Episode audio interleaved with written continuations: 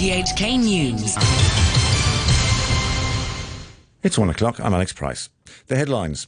Disgraced former Chief Secretary Raphael Hui walks free from prison. An RTHK journalist is barred from entering Macau. And Taiwan calls for more military support to counter Beijing. Former Chief Secretary Raphael Hui has left Stanley Prison after being released two years early for good behaviour.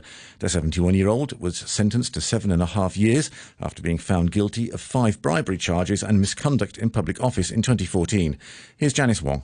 Dressed in black, Raphael Hui looked noticeably thinner and older as he stepped out of the maximum security prison accompanied by several men. But overall, he appeared to be in good health after spending five years behind bars. Hong Kong's former number two ignored questions from the large crowd of reporters waiting to greet him at Stanley Prison, but smiled occasionally before calmly getting into the back of a black seven-seater that immediately sped off. Mr. Hui was sentenced to seven and a half years in prison in 2014 after he was found guilty of receiving about $20 million in bribes between 2005 and 2009. An RTHK reporter has been denied entry to Macau to cover President Xi Jinping's visit later today. Another journalist was allowed to enter after lengthy questioning. Candice Wong reports. The reporter and a video team journalist from RTHK's Chinese language news section arrived in Macau by ferry this morning. They were both detained by immigration officials and questioned in the same room. The reporter was searched and had his press cards taken and was asked to write down his personal particulars as well as family details. He was then notified he cannot enter Macau and was sent back to Hong Kong on a ferry. The video team journalist was allowed to enter after being questioned over messages and posts on his social media accounts for more than two and a half hours. Reporters from Now TV and South China Morning Post were also turned away from entering Macau earlier this week. President Xi is in Macau for its 20th handover anniversary and is expected to announce a raft of financial reforms. Health authorities say they've started preparations for the winter flu surge well in advance and have devoted more resources in order to provide more beds and bring in additional staff. During the last winter flu season, doctors and nurses protested to authorities about being overworked and overcrowded wards. The Health Secretary, Sophia Chan, said they've worked to increase vaccination coverage, build up hospital capacity, and help retain staff. She also said the government is trying to work more closely with the private sector. So therefore, uh, the whole society would come together to deal with this uh, flu uh, flu surge uh, situation, not only in the winter, but also I think well, I hope this collaboration uh, will continue so that we uh, every year, whenever the flu season hit us, that we can be well prepared. Taiwan's Foreign Minister Joseph Wu says the island needs more support from democratic allies to stand up to increased diplomatic and economic pressure from the Chinese Communist Party. In a BBC interview, Mr. Wu said the world was waking up to the rising threat from Beijing. He said recent events here in Hong Kong proved that Beijing's governance model had been a complete failure. After the violence and protest activities in Hong Kong in the last three months, the public opinion surveys suggested that the close to 90% of the Taiwanese people reject one country, two system model. So it's very clear the people in Taiwan see what's happened in Hong Kong, and we don't want to accept one country, two system model. Taiwan is holding a presidential election next month. In a highly unusual verdict that's being seen as a victory for the Me Too movement, in Japan, a civil court in Tokyo has awarded damages to a complainant in a rape case. Shiori Ito, a journalist, says she was raped by a prominent former TV presenter, Noriyuki Yamaguchi, in 2015. Here's the BBC's Mariko Oi. Mr. Yamaguchi has always uh, denied wrongdoing. He says that the sex was consensual, uh, that she, he had to take her back to his hotel room because she was too drunk. I have to say, though, that the fact that she was rewarded this damages in payment, uh, the amount isn't a lot, but it is highly unusual for a rape victim to speak publicly. And Miss Ito really uh, became, I guess, the face of the Me Too movement in Japan as she was exposed to a lot of abuse, especially online it's not a criminal case. So it's not like uh, he's been arrested or anything like that. But nevertheless, it is a victory for Miss Ito. Japan's foreign ministry has demanded the early release of five fishermen detained by Russian authorities yesterday. Officials said the men and their boats were seized by Russian border guards and taken to the island of Kunashiri, which is under Russian control. Russian authorities say there was a discrepancy between the amount of octopuses on the men's boats and the amount that they had logged into their books. President Trump has described impeachment proceedings against him as an attempted coup by the opposition, accusing them of declaring war on America's democracy. In an angry six page letter to the Democratic Party's Speaker of the House of Representatives, Nancy Pelosi, Mr. Trump compared his treatment to that of the victims of the 17th century Salem witch trials. On the specific charges of abuse of power and obstruction of Congress, Mr. Trump said the first was a baseless invention, the second preposterous and dangerous. He dismissed the proceedings as a total sham. The whole impeachment thing is a hoax. Uh, we look forward to getting onto the Senate. Uh, we're not entitled to lawyers. We're not entitled to witnesses. We're not entitled to anything in the House. It's a total sham. It's a witch hunt, and it's just a continuation. It's been going on now for almost three years. The top Democrat in the Senate, Chuck Schumer, wants four senior White House officials to testify and provide documents. Mr. Schumer said he was still no clearer why his request had been opposed. Why is the leader, why is the president so afraid of having these witnesses come testify? What are they afraid the witnesses would say? They might have something, they're President Trump appointees. They might have something exculpatory to say about President Trump or they might not. But they certainly were the four key people who saw exactly what was going on. Meanwhile, the House of Representatives has passed a 1.4 US trillion dollar spending package that will avert a partial government shutdown. It now heads to the Senate for approval before current government funding runs out on Saturday. Among measures included in the package are the permanent repeal of some of the taxes included in the Affordable Care Act or Obamacare. The Republican leader in the Senate, Mitch McConnell, commended the bipartisan work that went into the budget. I think we're ending on a, on a pretty good note here, uh, in spite of all the challenges that are swirling around both uh, the House and the Senate these days.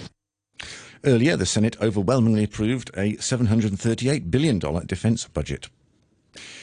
Rick Gates, who served as deputy chairman of President Trump's 2016 election campaign, has been sentenced to 45 days in prison and three years of probation for fraud, conspiracy against the US, and lying to investigators.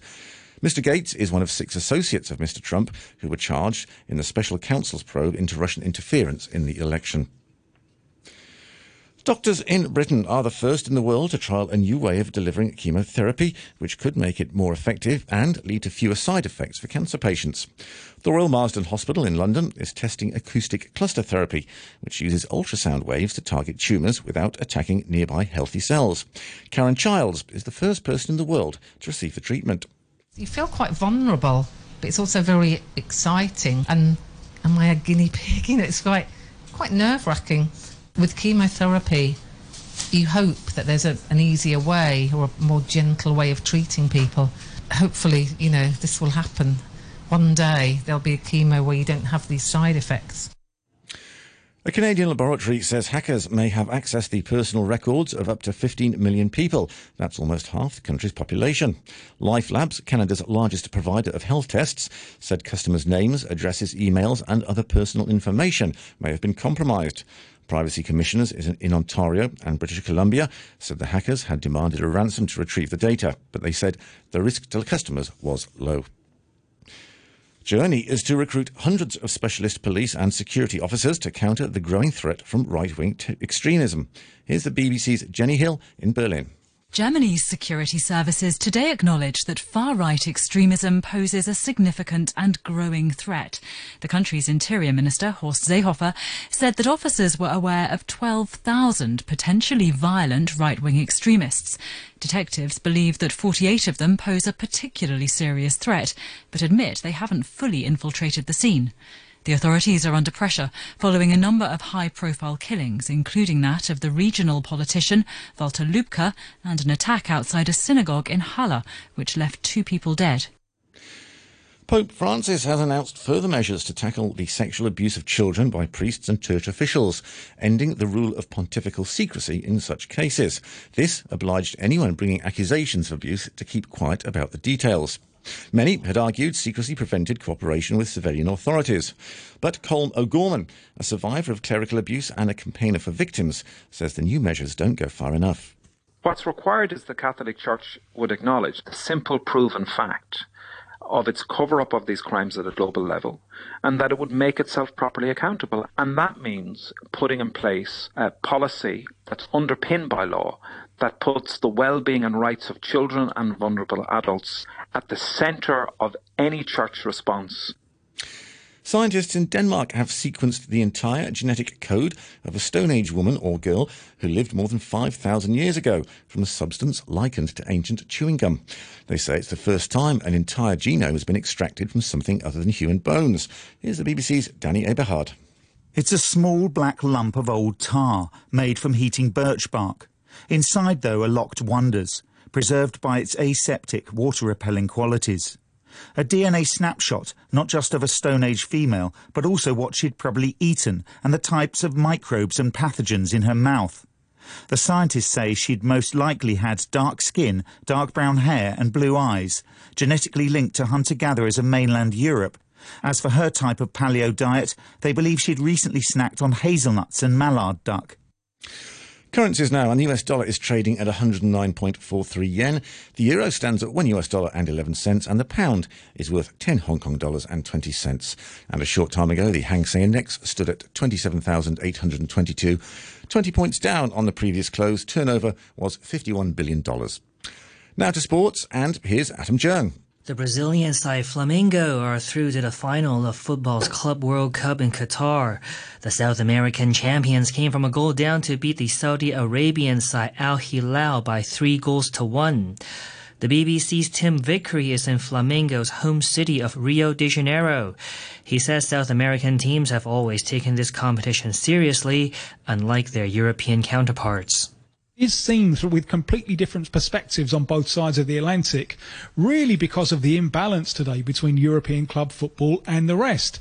And the way that the South Americans have won, Sao Paulo won in 2005, Internacional 2006, Corinthians beat Chelsea in 2012, is uh, by hanging on for grim life and getting one goal and then then uh, then defending as if their lives uh, depended on it this Flamengo side, it's not the way that they play. They're, they're a fluid side, an attacking side. So if we do get a Flamengo Liverpool final, there's the prospect of a really good spectacle for the neutral of two teams both going to, to, to have a go at each other. It could be the best game in the history of this format of the Club World Cup. Liverpool will have to get past the CONCACAF champions Monterrey of Mexico in tonight's second semi-final.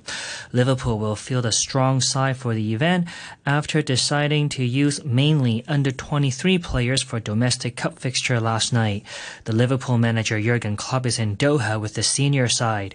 As for Liverpool's other team, they suffered a heavy defeat in the English League Cup quarterfinal, losing 5-0 away to Aston Villa.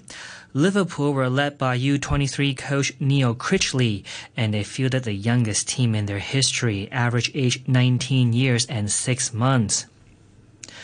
Now, Hong Kong's football team are getting ready to take on China on the final day of the East Asian Championship taking place in South Korea. Both sides come in with two defeats and are looking to wrap up the tournament on a winning note. Their match for third place kicks off this afternoon in Busan. Our football commentator Chris K.L. Lau says the development of the Chinese Super League has yet to translate into success for China's national side. Ultimately, the whole point of the Chinese Super League when it was launched was to improve the China team with World Cup qualification as a basic goal. China has only qualified once in 2002 for the World Cup and they did not fare too well. In contrast, Japan have qualified six times since 1998. Meanwhile, South Korea have qualified 10 times the World Cup finals. Both the respective J League and the K League have boosted professionalism in both those nations, and it has paid off. China can beat teams like Guam and Maldives easily, but when push comes to shove, they lose key qualification games. Hong Kong versus China will be followed by tonight's title match between South Korea and Japan. South Korea looking to win the tournament for the third time in a row. And that's your look at sports. Now, to end the news, a reminder of our top stories. Disgraced former Chief Secretary Raphael Hui walks free from prison. An RTHK journalist is barred from entering Macau. And Taiwan calls for more military support to counter Beijing. The news from RTHK.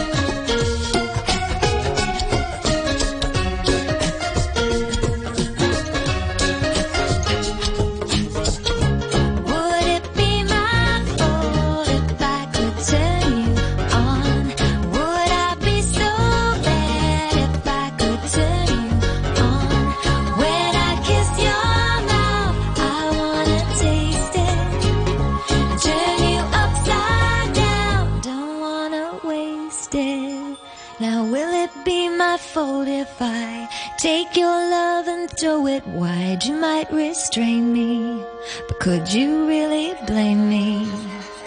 And you will feel you're blown apart. All the pieces there will fit to make you whole. And I know where they go.